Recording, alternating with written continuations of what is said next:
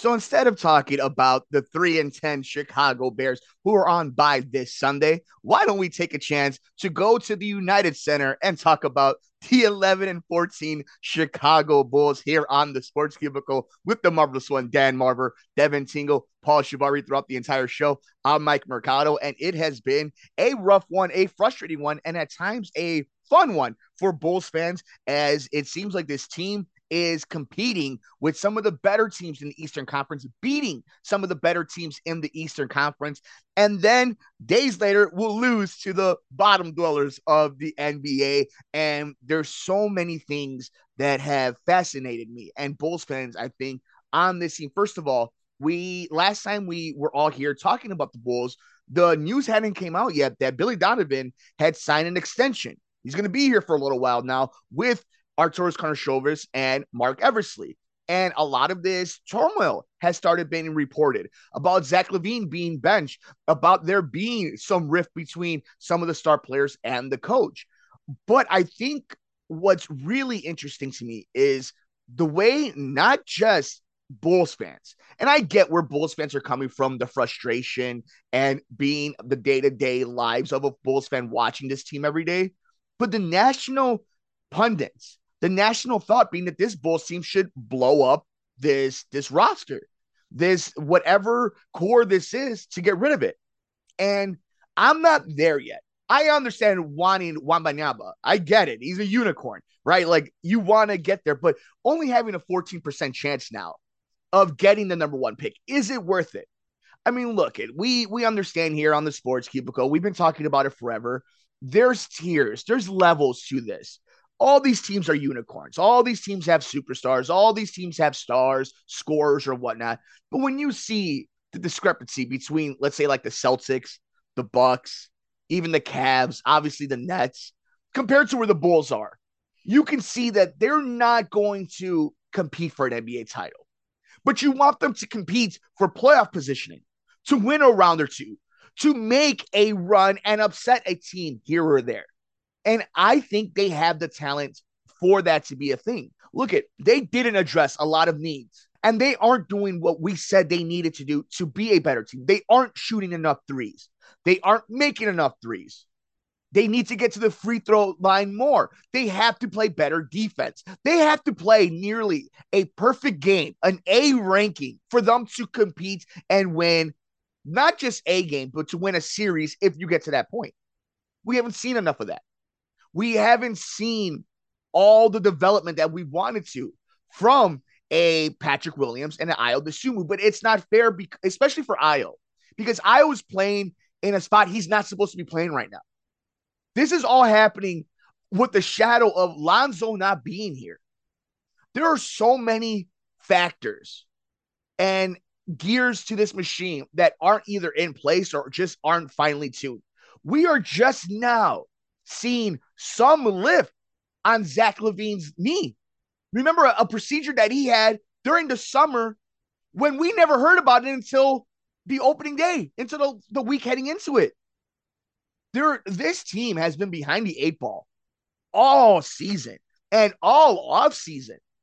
So it, it really, it's both fascinating and frustrating.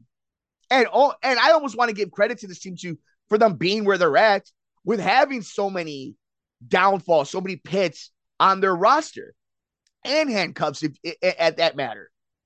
And it's important this next stretch of games for the Chicago Bulls, these next home games. Like, let's look at the schedule, right? Like, it was one thing when you're losing or competing against, you know, the last time we were all talking uh, uh, on Monday. Bulls lose to the Jazz, seven point game in Utah. They get stomped by the Suns, but a close game against the Warriors in San Francisco. A uh, bad game against the Kings, but they found a way to win. The most unappealing win ever against Washington, but you found a way to win. And then you beat down the Dallas Mavericks at the United Center Saturday nights without Luka Doncic, but you found a way to win. 144 to 115. Nice night. People got to eat and rest up.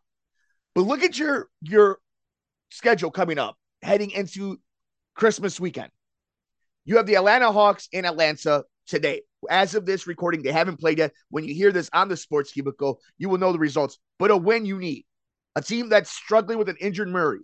Turmoil. You talk about turmoil. Turmoil with Trae and their coach. Then you have the Knicks and the Knicks on a Wednesday and Friday, both games at the United Center.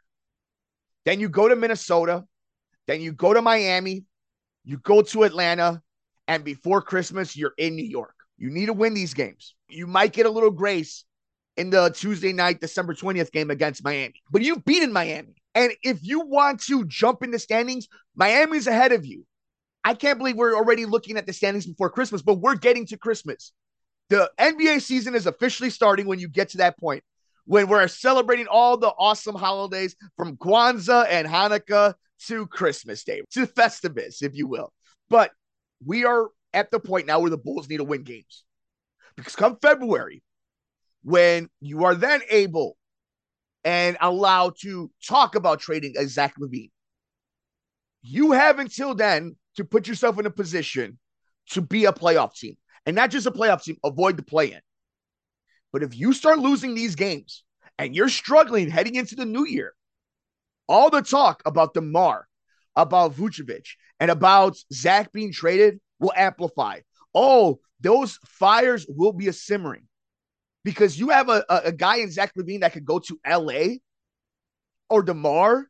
DeMar has to be okay with becoming a number two or three option if he wants to go win a title. And Vooch, the sexiness of not only he's a good player, a big man, can can play offense, but that contract's expiring.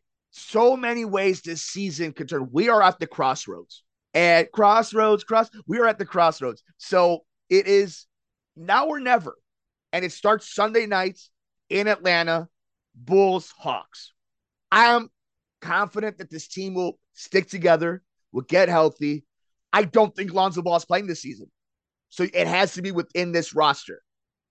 But I do think that they will find themselves alive and intact heading into post trade deadline and their final playoff push this spring. But we want to know your thoughts. Your thoughts on the Chicago Bulls season so far. Will they end up just unloading everybody and trying to get that Wembanyama lottery ticket at 14%? Or will they stay packed and try to make a playoff run with this quote unquote core? Let us know your thoughts. We're on Twitter at Sports Cubicle TV, Couch Sports Talk. I'm on Twitter at Mike and Media, Instagram, Mike Mercado Media. Make sure you check out WCPT SoundCloud at soundcloud.com. WCPT 820. If you missed any episode of the Sports Cubicle or any one of our awesome shows here on the radio station. Of course, we have the video version of the podcast and all the segments. Leave a comment down below at youtube.com slash Mercado Airwaves Network and wherever you get your favorite podcast at Mercado Airwaves. It's the marvelous one, Dan Marver. It's Devin Tingle. It's Paul Shivari.